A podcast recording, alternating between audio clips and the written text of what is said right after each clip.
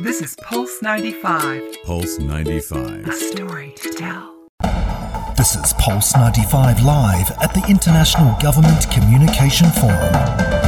And yes, we are right here coming to you live from the 8th International Government Communications Forum.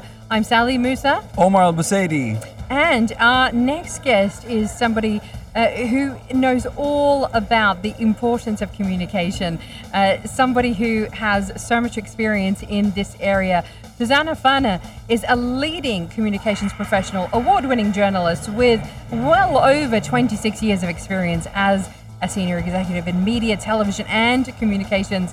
And during her 12 years in television, she worked in different capacities, including producer, Yes. uh, political correspondent, anchor, and chief editor of Jordan Television. Oh, and Uh, also, by the way, she did say she wanted to do radio. now she has a chance to do radio too. this is the so moment. we're lucky to have Suzanne Afana with us here in Sharjah. Hello, Sahlan. Welcome. Thank you, thank you so much for having me. And yes, I have to say, radio DJs are the coolest. we know we kind of say that. Like, actually, we have a sign somewhere. Oh no, For it's on my your, for your first radio experience, the fact that you're doing it alongside Omar Busaidi, yes, that makes you now the coolest. Absolutely, I'm so excited. Welcome to IGCF 2019, uh, Suzanne. Now, you know, I want to get your impressions first of all. Your session isn't until tomorrow, but what have you thought so far of what's happening in Sharjah here today? I think, uh, first of all, I'm really honored to be part of, uh, uh, you know, the, the World Government Communications Forum uh, taking place tomorrow, today and tomorrow Yeah. in Sharjah. Yeah. Uh, and I think the topic this year is absolutely mind-blowing, and um, I can't stress how important it is.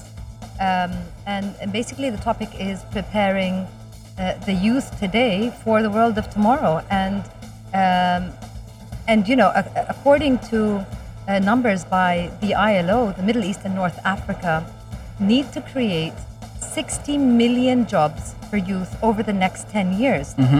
And the problem with that is Oxford University just released a report uh, that says 47% of existing jobs today globally will cease to exist over the next decade.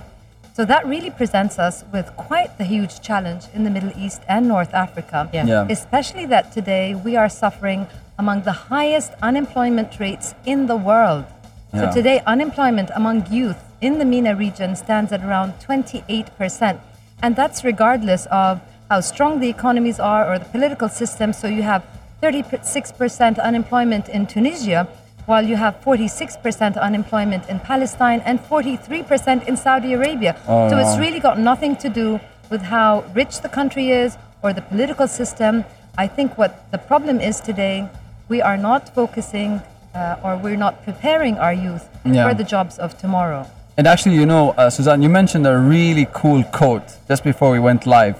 Yeah, You have to drop that code. quote. absolutely. All these listeners on and I, I, Instagram as well. And what the OECD did was um, they launched a report for 2030, and, and basically what uh, they did was they tried to bring everyone together, whether it's governments, uh, NGOs, um, uh, civil society, to come together and determine how to bring youth forward. And they said schools need to for the children because you know a child entering school today will be entering the job market in 2030 so schools today need to teach students or, or help them get jobs that haven't been created yet using technologies that haven't been invented to solve problems that we haven't yet anticipated. So this is quite the challenge. So it's not what do we teach them, what are the courses that we're going to teach them, but it's how. Uh, it's it's the critical thinking. It's what are the issues that our youth of tomorrow need to tackle and handle. Do you think governments understand this issue now? Okay, these reports are, you know, raised in these big forums and events and everything, but do you think that it's actually being adopted and then translated into policies and legislations and or Unfortunately, and, and one of the main reasons that the ILO has set uh, unemployment rates, or, or one of the explanations they've given for unemployment rates in the region, they're so high, is mainly because these countries uh, are focusing more on political issues, political challenges, whether they're civil conflicts or wars or, or just politics in general, or that they're focusing on the reduction or uh, uh, in foreign direct investments in these countries, the economic slowdowns.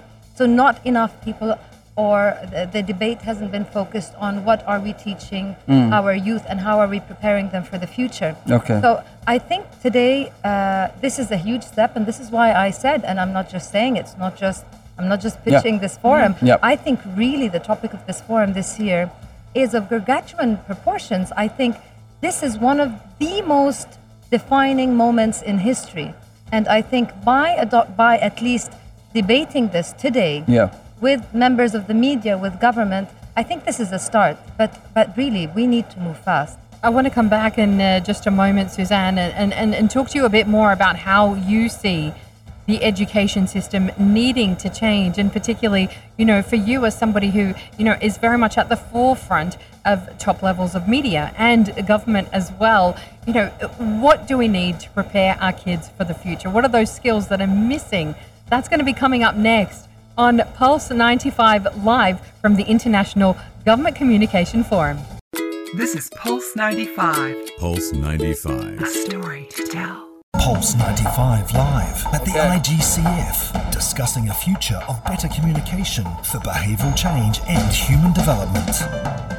Yes, and uh, with us right now is Suzanne Afana. She is uh, somebody who is very much concerned with education, a founder and managing partner at Advise Media and Communication. Uh, she is an expert and award winning uh, journalist as well. Your session is Yep. tomorrow, Suzanne. Yeah. And uh, this is education through the lens of tomorrow. And, and something I want to ask you, Suzanne, is you know, you talked about all of the statistics. How do you think education needs to change? Because we're still very traditional in the Arab world. Become a doctor, become a lawyer, become an engineer.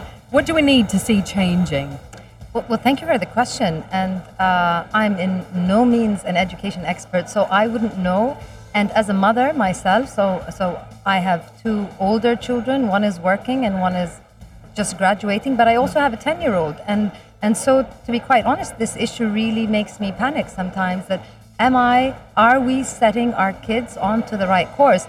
And I think what education experts will tell you today is that it's not about the actual skill. So it is the critical thinking is how do they think, how do they solve problems.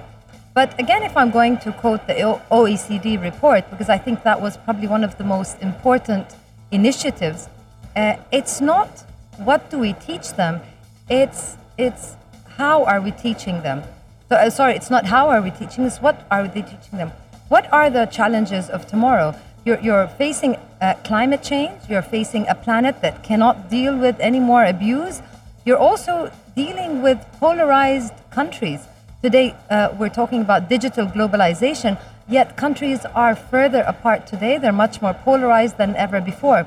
So I think what we need to teach children is collaboration, working as teams, Yeah. making life better for humanity. Absolutely. Because today, what does it mean to be a human? Today, you have artificial intelligence doing everything for you. You have a restaurant in Boston created by MIT students, which basically serves you a meal from A to Z by robots. So, what are the value? What are the?